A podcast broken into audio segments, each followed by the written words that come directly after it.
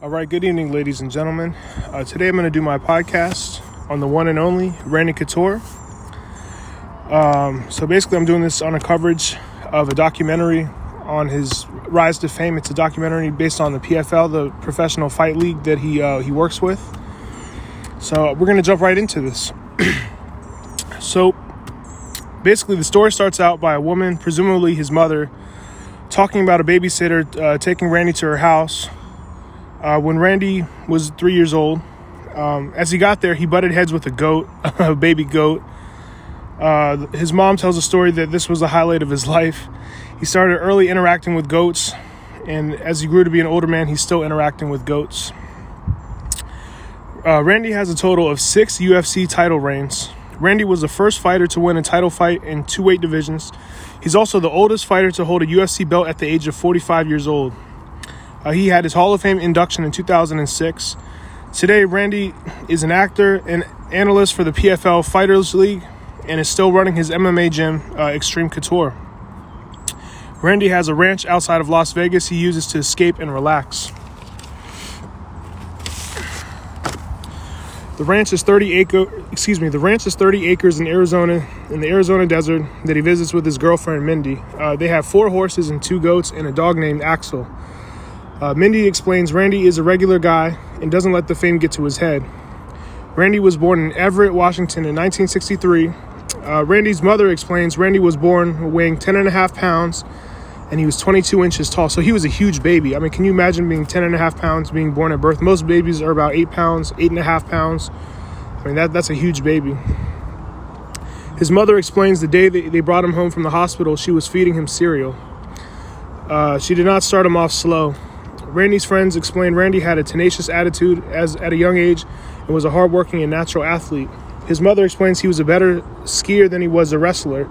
She explains he would get in trouble with the ski patrol and would get chased by him, uh, knocking over all the jumps.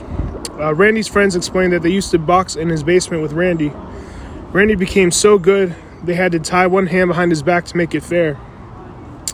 Randy explains many people in his situation may have ended up on a you know darker path. He was raised by a single mother working two jobs. The show explains how Randy's father, Edie, excuse me, his his father's name is Ed. I don't know why I said Edie, was in and out of Randy's life. His father was a wrestler, and Randy used the strength to um, he used this to strengthen his relationship of a distant father. This relationship didn't work out well, and he left Randy with disappointment.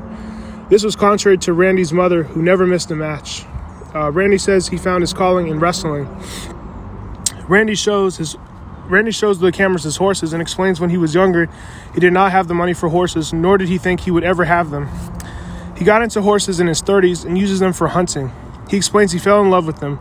Chuck Liddell, his former rival, explains that Randy was a great fighter because he kept adapting his fighting style and kept getting better. The show explains how Randy was always considered the underdog and how he was always felt he had something to prove. He was considered the underdog when fighting Chuck Liddell and Tito Ortiz. Randy and Chuck fight for the interim light heavyweight title. Randy was underestimated and considered the underdog. Uh, Chuck explains how he felt he got too cocky and felt he was going to knock him out and wouldn't get taken down by Randy, but ends up getting taken down by Randy in the fight.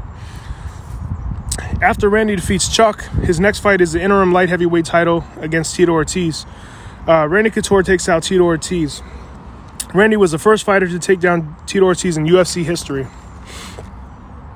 Uh, Randy's mother explains how Randy, given the opposite of most kids, you know, most kids uh, grow tall and then become thicker and wider, but Randy became thick and wide before he grew taller. That's kind of how I am. You know, certain people are just have like a big chest or big arms and they're not necessarily very tall. That, that's kind of like the frame of my body. Uh, his mother explains how Randy weighed more than the other kids his size. Randy's first wrestling coach, John Casebeer, talks about Randy as a young wrestler. He explains Randy became a good wrestler because he wouldn't accept defeat. Couture won and by having more heart than his opponents when nobody expected him to win.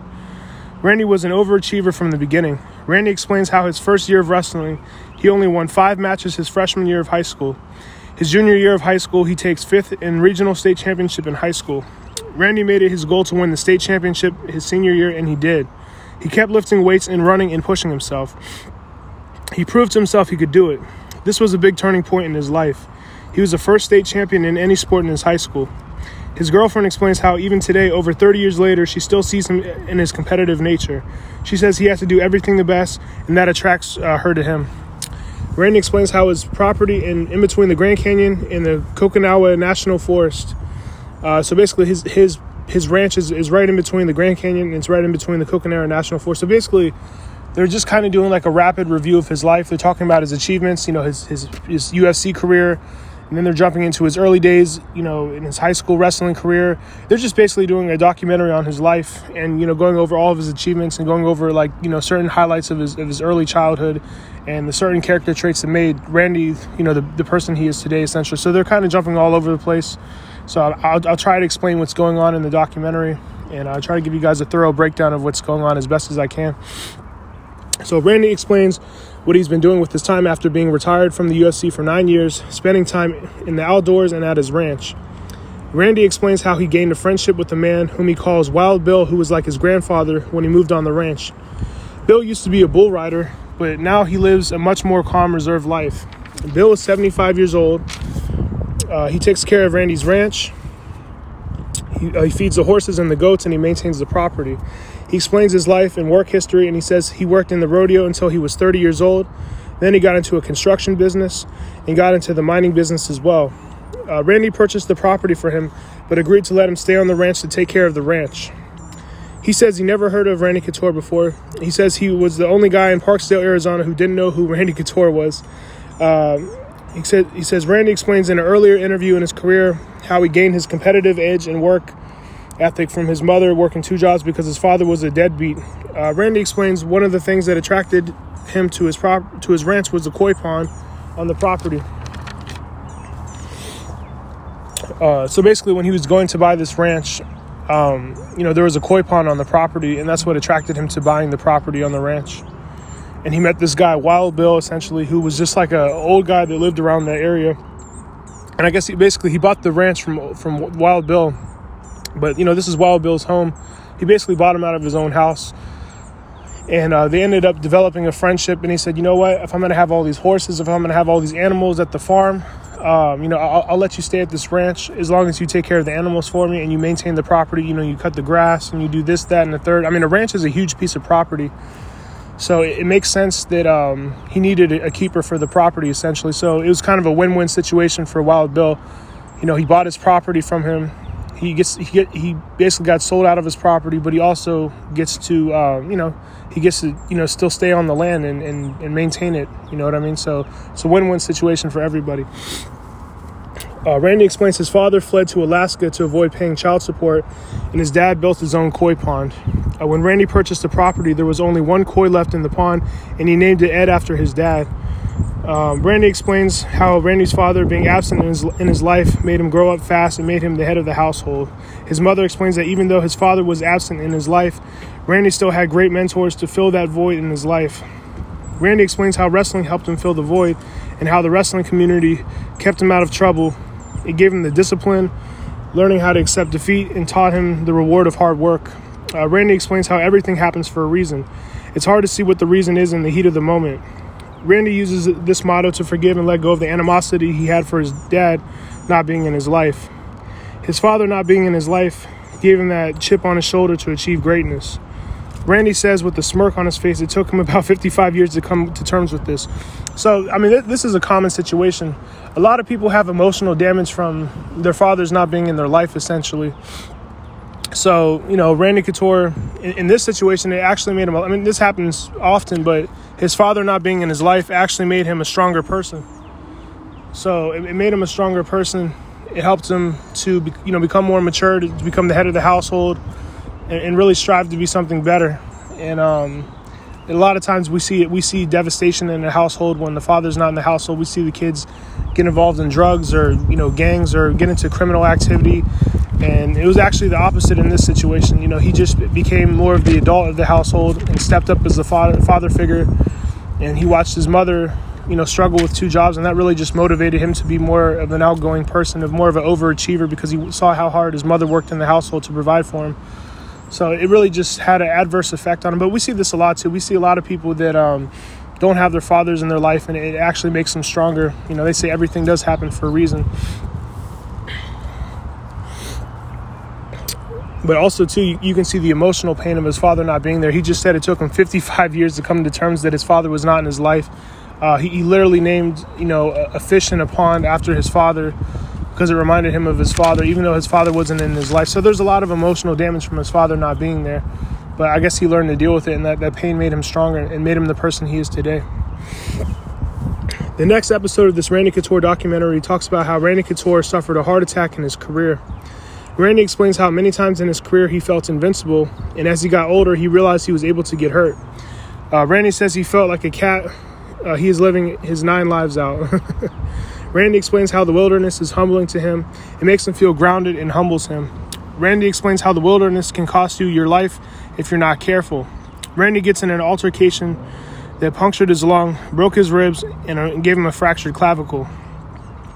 In 2019, Couture noticed a pain in his chest and tried to walk it off. Uh, Couture describes it as a dull ache that wouldn't go away, but didn't think anything about it. Uh, Randy continues training, and 30 minutes into his heart attack, not knowing he had one, the doctors told him if he uh, had waited 30 more minutes, it would have been a different outcome. He ended up training for a total of an hour and 20 minutes while in the middle of an unknown heart attack. In typical badass Randy Couture fashion, Randy finishes his workout and walks to the hospital. So, you know, he's he's in the middle of a workout and he gets a heart attack. Um, you know, this is just this is you know I don't know how common this is. I don't really know too much about heart attacks, but I, I guess there are heart attacks where you don't necessarily feel the pain, and uh, or, the, the pain is slight and you don't really know what's going on. So, I mean, certain heart attacks are worse than the, the worse than others, essentially.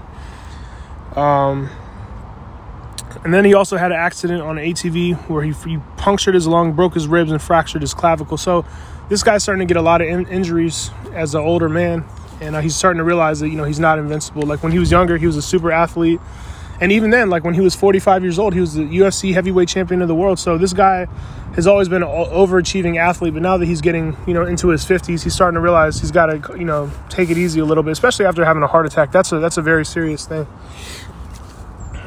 While being in the hospital, Randy tells his girlfriend to get him a shirt that says, I'm, I'm an unbreakable motherfucker. Randy wears the shirt after leaving the hospital and is seen wearing this shirt, walking, uh, leaving the hospital, being interviewed by TMZ. The hospital being interviewed, excuse me, uh, Randy receives overwhelming support from fans, fellow fighters, celebrities, and family. Uh, Randy explains how the heart attack was a weird situation. He felt like he got old overnight. Uh, Randy reiterates he feels he's not as invincible as he used to be. He feels old at 57 years old. As he is older, he sits and reflects on the journey he's been on. Uh, Randy begins to explain all of his injuries and explains how wrestling has been hard on his neck. Randy explains how the neck muscles around the area where he had two plates put in to hold his clavicle together are stiff and tight. Randy chuckles, smiles, and winks, saying it could be a lot worse. Uh, Randy says he's not worried about being into fight shape anymore. He's worried about his joints and his discs. Randy compares himself to Sylvester Stallone, who is 70 and ripped. He explains how he got a lot of his acting jobs because of his background in MMA. He describes it as his uh, physicality.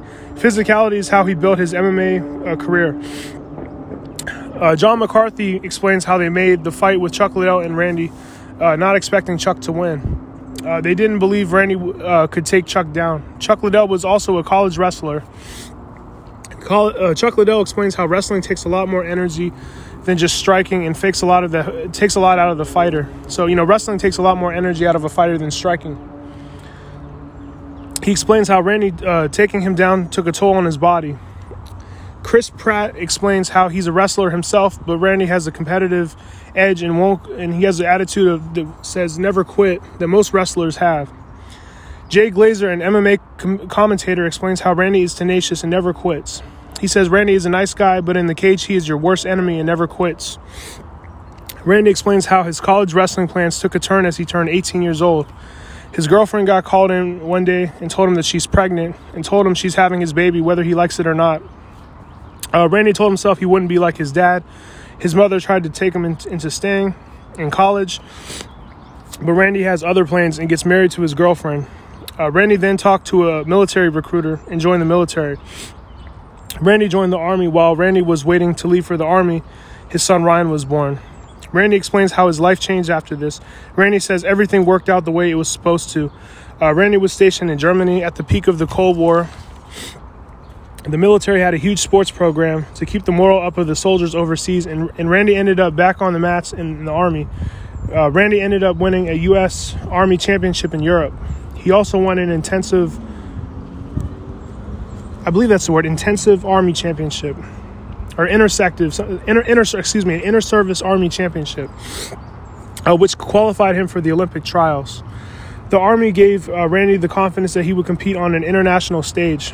He was an alternate on the 88 Olympic team as a soldier. All the college coaches were like, "Where did this guy come from?"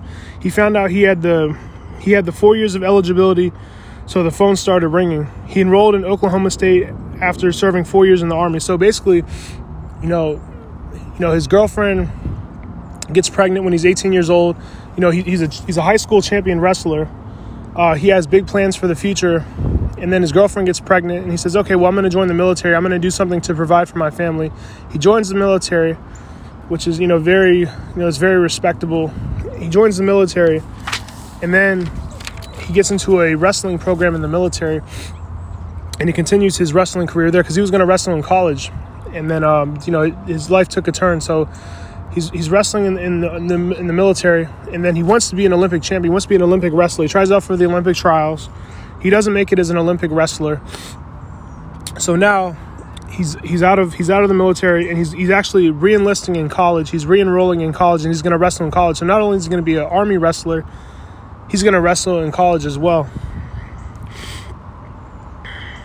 So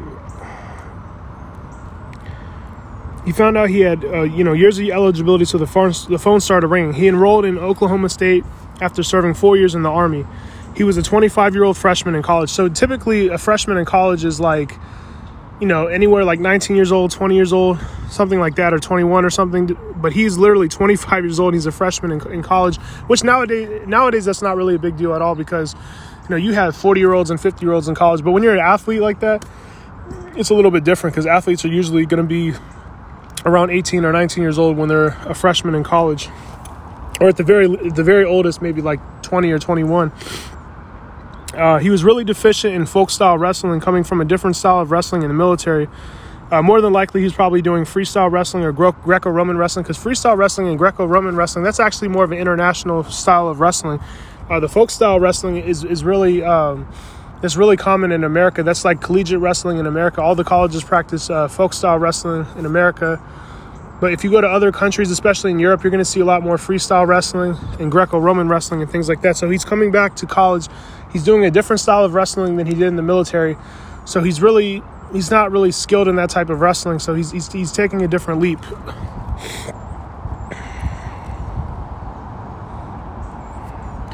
Uh, his college wrestling coach explains how he, uh, his will and his grind and his perseverance to get better is what stood out to him the most. It gave him hope. You know, Randy explains how he didn't get a takedown for six months when he first started college wrestling. Uh, Randy said it was frustrating. He went from thinking it was going to win an Olympic championship to getting his butt kicked. So, one one of the common themes of this podcast is you're going to see a lot of a lot a lot of uh, a lot of tenacity, a lot of will to never quit. Uh, Randy Couture, you know, a lot of different things happened in his life. His father wasn't in his life. Um, you know, his first year of wrestling in high school, he barely won any matches, and yet he went on to become a you know a high school state champion in wrestling. Uh, he wanted to go into college to become a college wrestler. He ends up getting his girlfriend pregnant, so he has to join the military. Uh, but then he, you know, he wrestles in the military.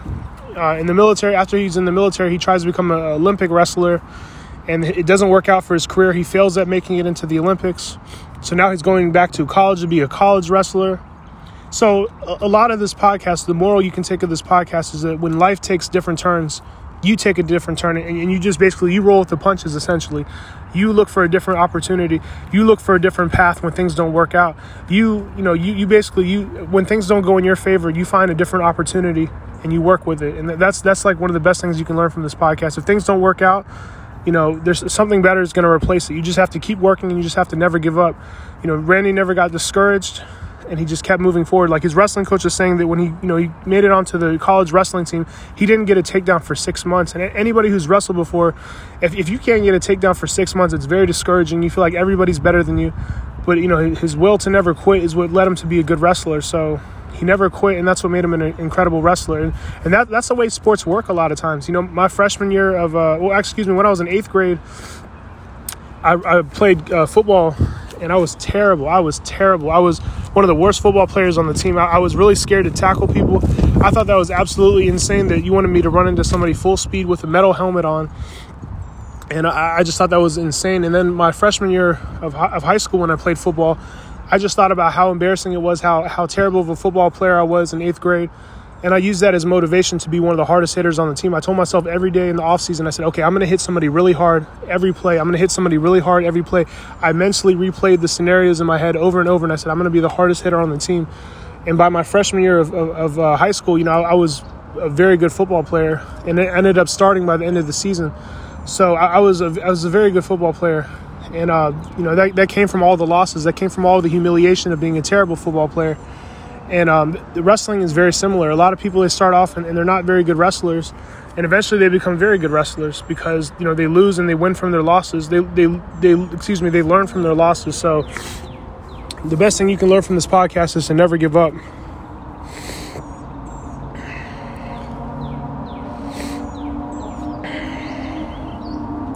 So, you know, Randy said it was frustrating. He went from thinking he was going to win an Olympic championship to getting his butt kicked uh, he started off losing a lot, but worked his way up to being a, a three-time All-American and two-time national runner-up. So that's that's like a really high achievement in wrestling, especially in college wrestling, in Division One high school wrestling, Division One college wrestling. He didn't outskill people, he outwilled them. His college wrestling coach explains how he saw Randy take some real beatings and just, uh, you know, just keep getting up and trying harder every time. You know, Randy explains in an earlier interview how he got the, the nickname The Natural. He got the nickname because people felt he could adopt to the, his opponents and he beat them at their own game. So he got called the natural because he learned how to adapt to situations and, and, and be a better wrestler essentially than his opponents. He just learned to beat the wrestlers at their own game. Randy explains how he received this nickname after the Vitor Belfort fight and the name stuck. Uh, Randy explains how he had a chip on his shoulder as a college wrestler, which helped him succeed in the UFC. He was a three time runner up for the Olympics and a three time NCAA runner up. Uh, Randy explains how losing the Olympic trials in 92 and 96, particularly in 1996, left him devastated. You know, Randy also says he he got uh, teary eyed today when he hears the national anthem being played at the Olympics. Randy says his family didn't realize how heartbroken he was about not making the Olympic wrestling team. His son and his mom talk about how devastated he was, and his mother talks about how winning the Olympics was always his dream this disappointment, this darkness, this chip on his shoulder is what ultimately led him to be an MMA fighter. Like I said, the great moral of the story is that setbacks are for major comebacks. So that's the best thing you can learn from the story is setbacks are for major comebacks, and that should be with everybody in their life. Setbacks are for major comebacks. Randy didn't even know MMA existed until he got exposed in, into it in August of 96. His teammate Don Frye from Oklahoma State did MMA and surprised Randy and inspired him to get into MMA. Randy says even in his disappointment and in his darkest place, he kept that fire burning and finally gets a new opportunity in a new sport. Randy says it was exciting and fun and re, uh, it, it, rejuvenated him.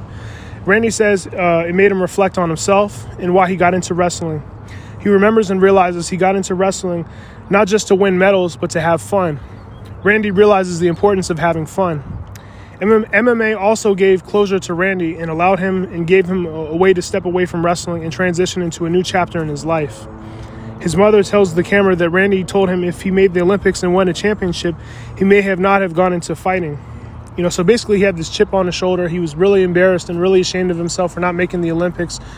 And uh, you know, once he found out about mixed martial arts, he used that as an opportunity to give himself closure for not making the Olympic wrestling team. And he's saying basically, if he, if he would have made the Olympic wrestling team, he, he might have never been an MMA fighter because he was ready to, you know, get, he was ready to close that chapter of his life. But since he had that chip on his shoulder, you know, M- MMA gave him the opportunity to fill that chip on his shoulder, if that makes sense.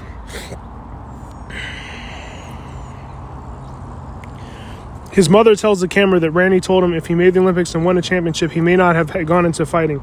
Not making the Olympic team and championship gave him the motivation and and fire to seek something else. This is an important thing to remember in life. Setbacks are for a major comeback. So like that's the reoccurring theme of this this whole story is setbacks are for a major comeback. Chris Barnes, a two time NCAA champion and Randy Couture's wrestling teammate, explains Randy was the least likely to be an MMA fighter in his opinion. He said Randy was very nice. He didn't think this was in Randy's character to be a fighter. But like I said, anybody who has wrestled before knows this, this is a really silly statement because wrestling is a very brutal sport. It can be very painful and requires you to be very aggressive and tough to succeed. So that was kind of a silly statement to say in general because there's no such thing as a, a success, excuse me, a successful wrestler who's uh, who's not tough or tenacious and aggressive. You have to be very aggressive in the sport. Uh, Chris Barnes then adds to this by saying MMA is very uh, similar to wrestling, so he understood. John McCarthy knew him from the wrestling world and knew he would be a great MMA fighter because he was such a tough competitor. In three weeks, Randy went from not being involved in the sport at all to having his first two fights in one night at UFC 213. He won the tournament and then wanted him to fight Vitor Belfort after Vitor's impressive win against Tank Abbott. John McCarthy, an international referee and, and UFC referee, talks about how Couture established himself in MMA with just a necktie, dirty boxing, and Randy was able to establish his own style of fighting that really took over MMA for quite some time. The Randy Couture versus Vitor Belfort fight is what really established Randy Couture and made people realize he could be great. So basically, you know, when he's coming into this new sport, um, he's not like a skilled, you know, boxer. He's not a skilled kickboxer. I mean, he's, he's probably learning a little bit about boxing and kickboxing, but he's not like a well-rounded martial artist. He's he's basically just a wrestler. But like I said, wrestling is probably the most important aspect of MMA. If you're a high-level wrestler, you can you can be a very successful MMA fighter. So he started off, you know, just with a necktie and dirty boxing, and you know, using his wrestling skills, and he's just basically beating his opponents with just his wrestling ability. So this is, um, you know, really interesting. But eventually, he becomes, you know, a very fully developed MMA fighter. He learns how to throw punches better. You know, he th- learns how to kick better, and things like that. But it's just really interesting that he started off, you know, with not very, you know, not very well-rounded MMA skills, but he's a very well, very good wrestler. So he used these skills to his advantage. the Randy Couture versus Vitor Belfort fight is what really established Randy Couture and made people realize he could be great. People doubted Randy would be successful in MMA because he was relatively old at the start of his MMA career. Tim Sylvia talks about how he modeled himself after Randy for not being a trash talker and being humble and respectful, for letting his work in the cage do the talking. Randy won the UFC Championship in Japan on December 21st, 1997. He won the UFC Championship in his fourth fight against Maurice Smith, an accomplished kickboxer who helped build the sport of MMA. Randy talks about how winning the championship took him by surprise because it all happened so fast just in four fights. He talked about how he won the title in Yokohama, Japan, in front of 200,000 people and the surreal feeling behind it. A timeline on the show shows the timeline of Randy Couture winning the championship. He won the UFC title in 1997, in 2000, in 2003, twice in 2004, and in 2007. Randy talks about the shock of people asking for a picture with him after he won the championship when he was uh, shopping at Costco's when he returned home. So he won this championship all the way in Japan. Um, you know, he doesn't really look at himself as a famous person or anything like that. And then he comes home, he's just shopping in Costco's, he's minding his business, and people are coming up to him asking for a picture. So this is his first time really experiencing a little bit of fame, essentially.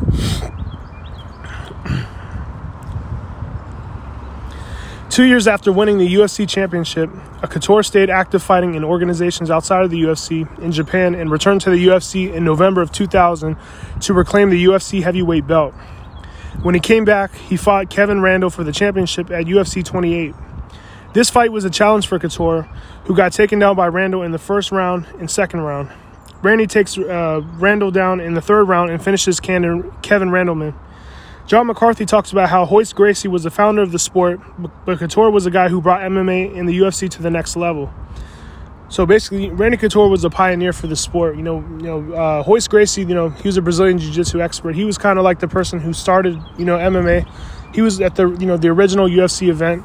But Randy Couture was the one who kind of pioneered the sport. So right now, we're still in the evolution of MMA right now. So right now, the people that are the champion fighters right now, they're helping build the sport to the next level. So basically for the next probably 50 years, everybody's going to be kind of like a pioneer of the sport and bringing the sport to the next level.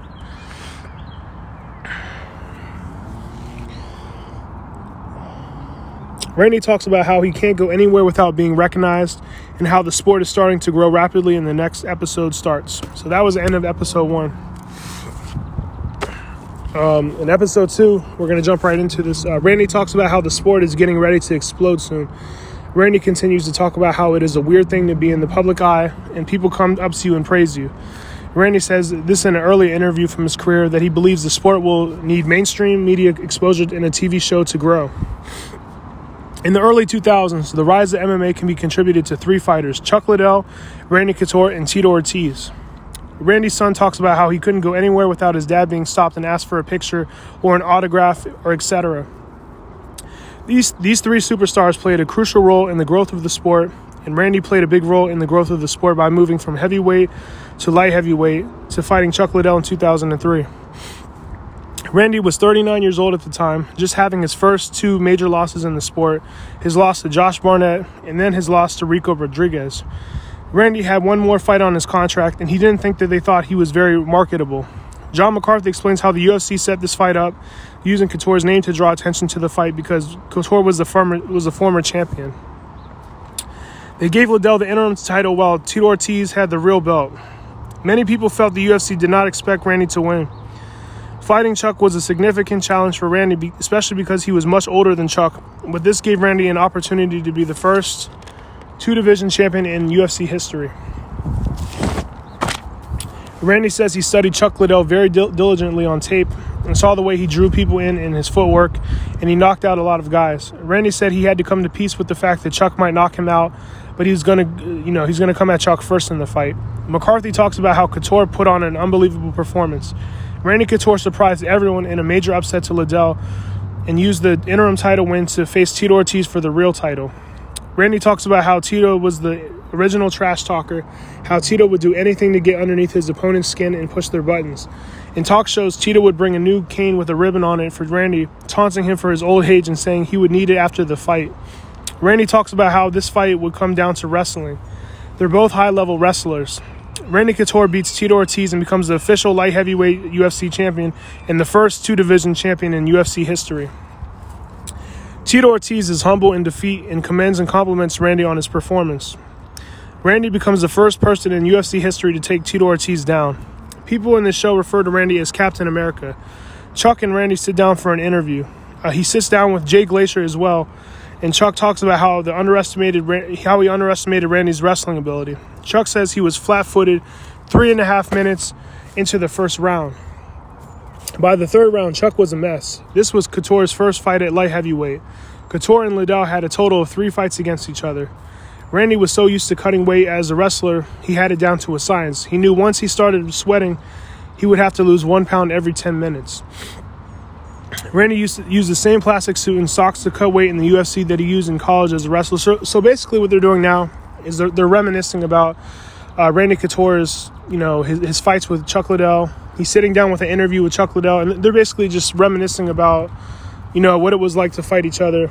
And he's showing the cameras his sweatsuit that he used to, to cut weight for the fight. And uh, it's the same, you know, sweatsuit that he used in, in college wrestling. So they're just kind of just reminiscing. They're going down memory lane, essentially. Randy spent most of the training camp against Liddell, accepting the fact that he might get knocked out. Randy talks about how it was part of his game plan to cut off the ring and put something in Liddell's face every time Liddell uh, threw the lazy jab to keep him off balance. After winning the championship, a new TV show, The Ultimate Fighter, was created. This show helped the sport grow. John McCarthy explains the UFC had $44 million. They spent 10 million on the Ultimate Fighter show to try to get people to understand the sport of MMA and fall in love with it. On the show, they had two different teams of MMA fighters compete against each other, and they made Chuck Liddell and Randy Couture head coaches on the show. Eventually, they would fight each other again. This show helped build the hype for the next fight against each other and helped gain traction and get people interested in it. So, for people who don't really know about MMA, um, when the UFC first started, it, it wasn't like a billion dollar or a trillion dollar organization or anything like that.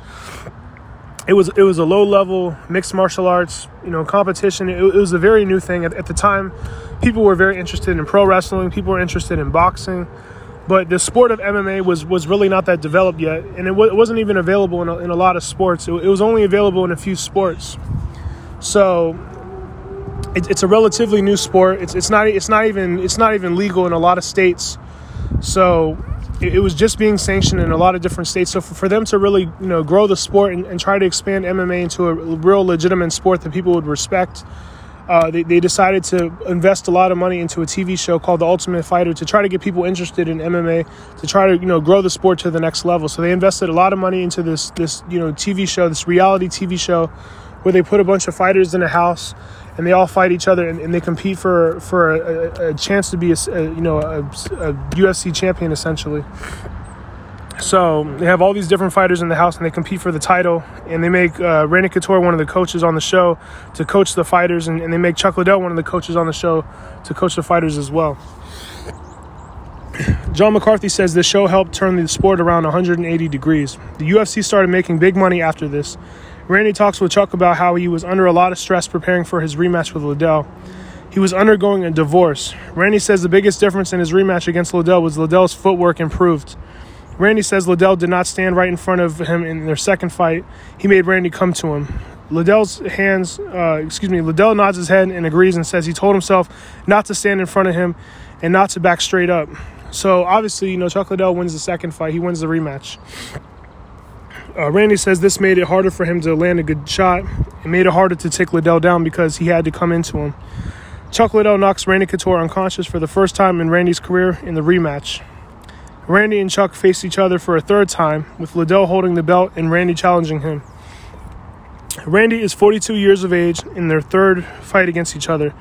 Chuck says he was motivated to face Randy a third time because he wanted to prove his victory over Randy in their in their second fight he wanted to prove that his second fight wasn't a fluke. So basically, you know, Randy was saying, you know, it, it wasn't an accident that I beat that I beat um oh, I'm trying to excuse me. Oh no, Chuck Chuck says that he wanted to beat him a third time to prove it wasn't a fluke that he, he beat him in the second fight. So that, that's the reason why a lot of competitors in, in fighting sports they face each other three times to see who the real champion is because there are situations where a fighter can just make a silly mistake and you know you can capitalize on it and beat them but when you face somebody three times ultimately, whoever wins those three matches is usually looked at as the real champion. So in this situation, Chuck Liddell was looked at as a better fighter to Randy Couture. You know, Chuck says he was motivated to face Randy a third time because he wanted to prove his victory over Randy in their second fight wasn't a fluke.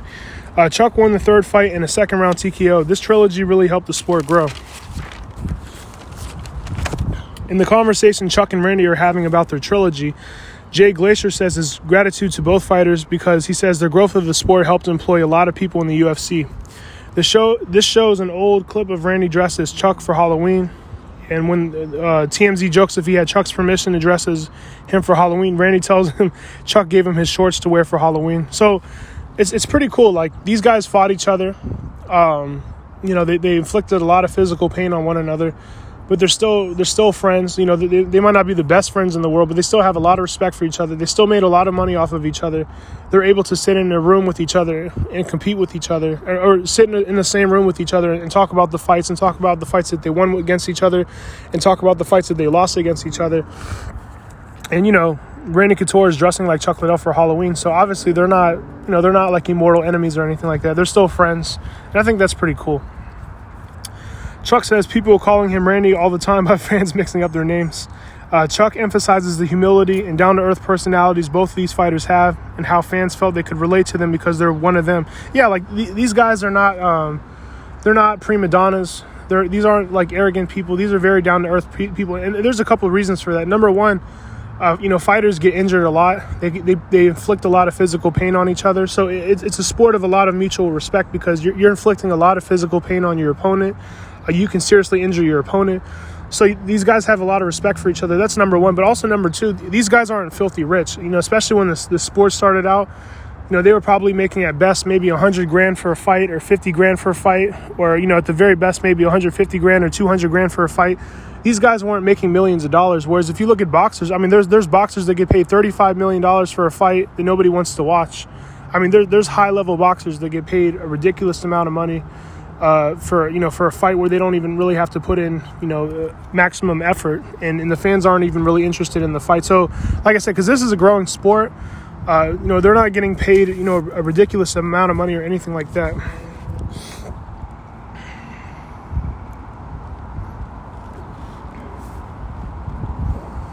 You know, Randy talks about how he has remained friends with Chuck and Tim Sylvia, even though they had brutal fights against each other in the cage. Randy says he respects and has a has a decent friendship with most of the people he has a fight he had a fight with. Uh, Randy Randy now gets into personal disputes with the UFC. Uh, so that, that was a big part of Randy Couture's career as well. He had a lot of disputes with the UFC. He had a lot of fights with the UFC, a lot of lawsuits. He's getting into the more darker aspect of the sport now, where the reason why he left the UFC in the first place. The reason why this documentary is not even on the UFC channel, it's on it's on the PFL league, even though his entire fight career was in the UFC. So now now you're getting to the nitty gritty. You're seeing why he had real problems with the UFC. Randy says he respects and okay, let me see. Randy now gets into personal disputes with the UFC. The UFC stripped him of the title in 1998 and told the press he quit, but he had some type of contract dispute, and that was not the case according to Randy. Tim Sylvia says that Randy did not take any shit from the UFC, unlike a lot of other fighters who were more yes men and did what they were told. Uh, Randy says after his contract dispute in 1998, he took one more shot at Olympic wrestling but came up short again, and they immediately gave him another shot at the title. Randy explains that within a six month period, Dana White and the Fertitta brothers bought the UFC company and kept Randy as the new champion. Randy explains he didn't think that they thought he was very marketable because he was a 39 year old man. Randy also talks about how the UFC took out his rights and ownership to certain publications like video games and things like that. They're called uh, ancillary rights. I apologize. I know I'm, I'm butchering that name but it's called an, an, ancillary rights or something like that. I don't know how to pronounce it. Um, Randy said the UFC was angry with him and took him out of the video games and different media coverage. And the UFC was confident that Randy's next opponent would beat him, but Randy won. Randy won and kept his an- ancillary rights. I think that's how you say ancillary rights. He kept his ancillary rights. One of the few athletes uh, successful enough to do that at this time. So Randy was a fighter. You know, he wasn't just fighting and, and saying yes to the to the to the managers and the coaches and the, the president of the UFC. He wasn't just saying yes, he was saying, Look, I need my ancillary rights. You guys aren't going to play with my money. I'm here to stay. You know, he, he was a fighter that fought back. He wasn't just, you know, doing whatever the boss told him to do. You know, he really fought for his rights, and I can respect that. Randy fought and kept his ancillary rights, one of the few athletes successful enough to do that at the time. Uh, Randy explains he felt the UFC kept counting him out because of his age. Uh, the show shows a clip of Dana White on the podium of a fight conference, admitting right in front of Couture that he thought uh, Randy Couture was going to lose. Um, and he says the day he bought the company, he thought Randy Couture was going to lose. And I mean, he says it's right in front of Randy, which is pretty pretty wild. Uh, however, Randy continued to dominate, winning a third title fight against uh, Vitor Belfort again. The fifth title of Couture's career would be his last at the last at the light heavyweight division. So his, his fifth title fight was his last fight at the light heavyweight division. Uh, Randy's second loss to Liddell would set him up for a major comeback. So that, that's that's a reoccurring theme of this whole podcast. Every setback in your life is for a major comeback. The main theme of this documentary is setbacks set you up for a major comeback. This is a very important thing to know in life. A famous actor talks about how he gets starstruck uh, training with Randy at Jay's gym, uh, Unbreakable. Randy is now acting in movies in Hollywood. So now they're getting into, you know, Randy Couture's, you know, current life. They talked about his disputes with the UFC. They showed the highlight of his, his most famous fights in the UFC, you know, his fight against Tito Ortiz, his trilogy fights against uh, Chuck Liddell, which is what really made him famous. They talk about how he's, you know, his, his early childhood, his rise to fame as a wrestler, uh, his struggle of not making into the Olympics, and, and now they're getting into his current life, you know, like where he's living on this ranch, what he's doing now. Now he's he's an actor in Hollywood. Randy is now acting in movies in Hollywood. The actor talks about how he met Randy when he was wrestling at Oregon State at a wrestling camp. The actor's name is Chris Pratt, by the way. Chris talks about how he met Randy at the camp. Uh, Randy was one of the coaches, and his eye and he had his eyes on Chris. He says Randy let him demonstrate the moves um, he learned in the wrestling camp in front of the rest of the camp, and Randy was a good sport, letting the young adolescent Chris take him down. Randy announces his retirement in 2006 and began his broadcasting career but one year later, he returned to the octagon to fight the giant six foot eight Tim Sylvia for the heavyweight title. So basically, what happened here was this: um, he met this famous actor Chris Pratt uh, at this gym, and um, you know he's just basically talking about how how starstruck he was when he saw Randy Couture. And he said that you know when he was early, when he was young as a child, he actually had Randy Couture as his wrestling coach at a wrestling camp. So that's really cool too. You know what I mean? He, he got to meet Randy Couture when he was a kid, and that, here he is as an adult, and he's still training with Randy Couture, while Randy Couture is in his you know his late 40s or 50s. So it, it just shows what type of an athlete Randy Couture really is. You know what I mean? Like he he's able to able to compete and wrestle and, and still be active with people that are in, in their 20s and 30s while he's 50 years old. So Randy Couture announces his fight retirement in 2006, and then uh, he comes back to fight uh, Tim Sylvia. And, and, this happens sometimes. Like uh, George St. Pierre, he was retired for like a good three or four years. And then he comes back to fight uh, Michael Bisping because he realized he could beat Michael Bisping. A lot of times, like a wrestler, they'll, they'll, see a fighter and they'll say, you know what, I can beat this guy. I know that I'm better than him. And, and they'll come out of retirement just to fight a champion who they feel like they can defeat. And, and that happens sometimes, you know what I mean? And, um, usually they make the right decision, especially with wrestlers, because if a wrestler is confident that they can take you down, they can beat you. You know what I mean? So, you know, wrestling is really the dominant style of fighting in the UFC. If you have a wrestling background, your chances of being a successful fighter just increase by like 100%.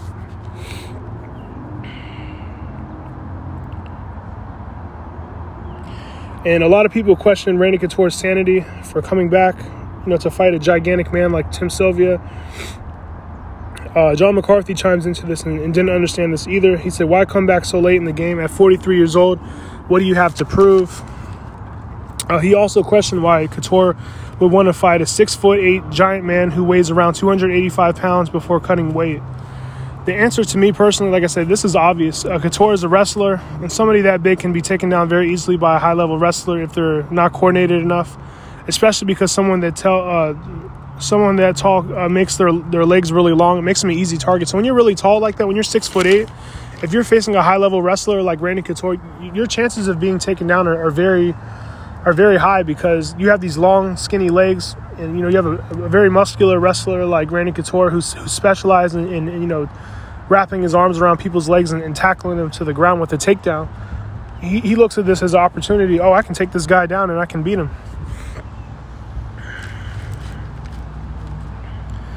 Jay Glazer, however, contests the opposite of what I said. He says Randy was looking for somebody who had a huge advantage over him, which, I, I, honestly I, I, don't believe. Like I, I, respect Randy Couture for coming back to fight Tim Sylvia, but I, don't think uh, Tim Sylvia had any advantage over Randy Couture whatsoever. Like the, the, way he looked, he was very tall, he was very lanky. Uh, he did not look very coordinated on his feet. I mean, this looks like an easy victory for Randy Couture in my eyes, but I understand why a lot of people would disagree because, you know, Tim Sylvia is just such a giant man.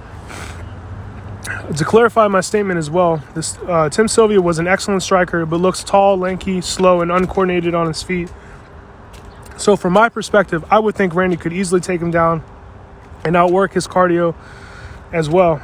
At the time, Tim Sylvia was a great heavyweight and seemed unstoppable to most of the fans.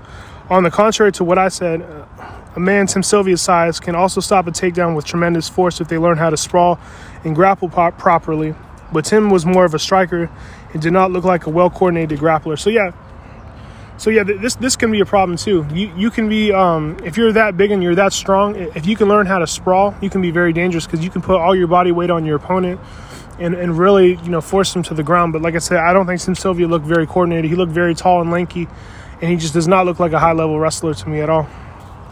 He has some powerful strikes because of his size, but he just does, does not look like a very coordinated man to me.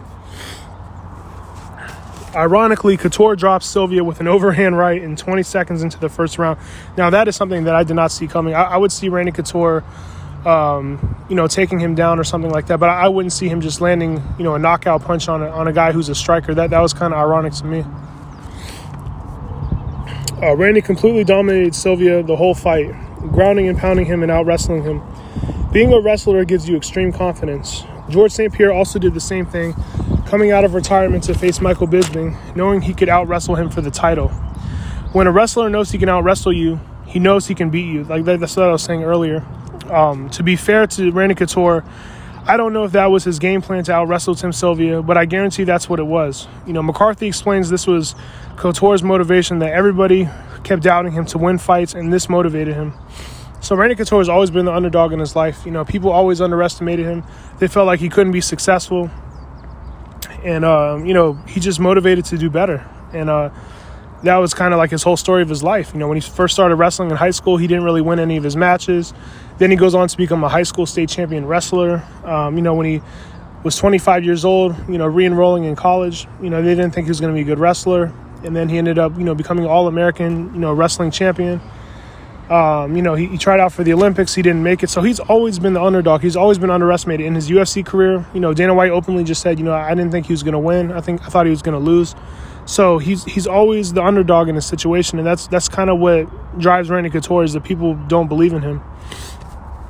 Randy leaves the UFC after they failed to set up a fight for him with Fedor Emeli- Emelianenko, one of the best fighters in the world in another fighting organization called Pride. Randy talks about how he really wanted this fight and was disappointed he couldn't get it. Fedor was ranked number one in the world, and, and Randy was ranked number two, so of course he wanted to prove he was number one. Randy tried very hard to make this fight happen, spending a lot of money trying to organize the fight with other leagues, but, di- but it did not happen. Ultimately, Couture came back to the UFC at 45 years old to fight Brock Lesnar, who he lost to. Um, Couture doesn't get into detail, but he clearly hints there is some major bad blood with him in the UFC because he is banned from the UFC. He can't even attend fights. Couture hasn't even attended a fight for over nine years at a UFC event in person.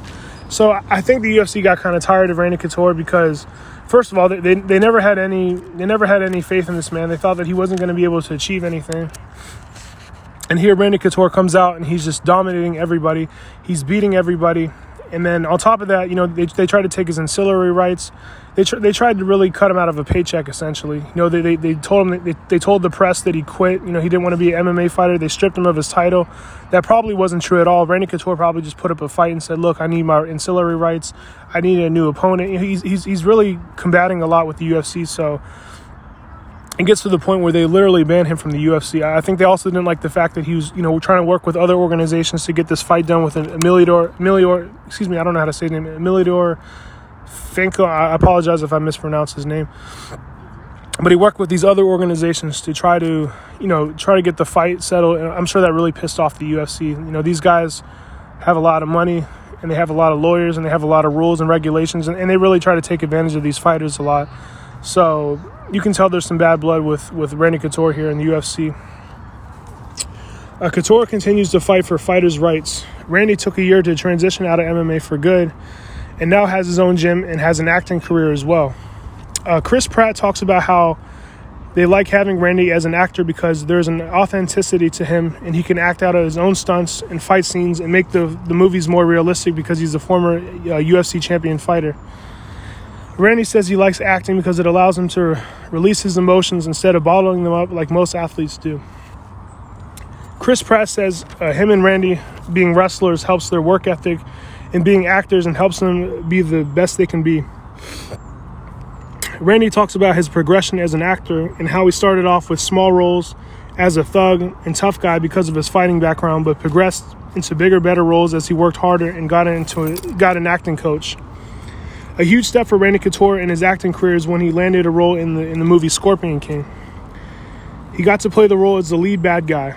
His mother talks about what it was like to see her son in a movie on a movie screen. She says it was a shocking experience, and she says his success in acting did not change him. He still remains very humble.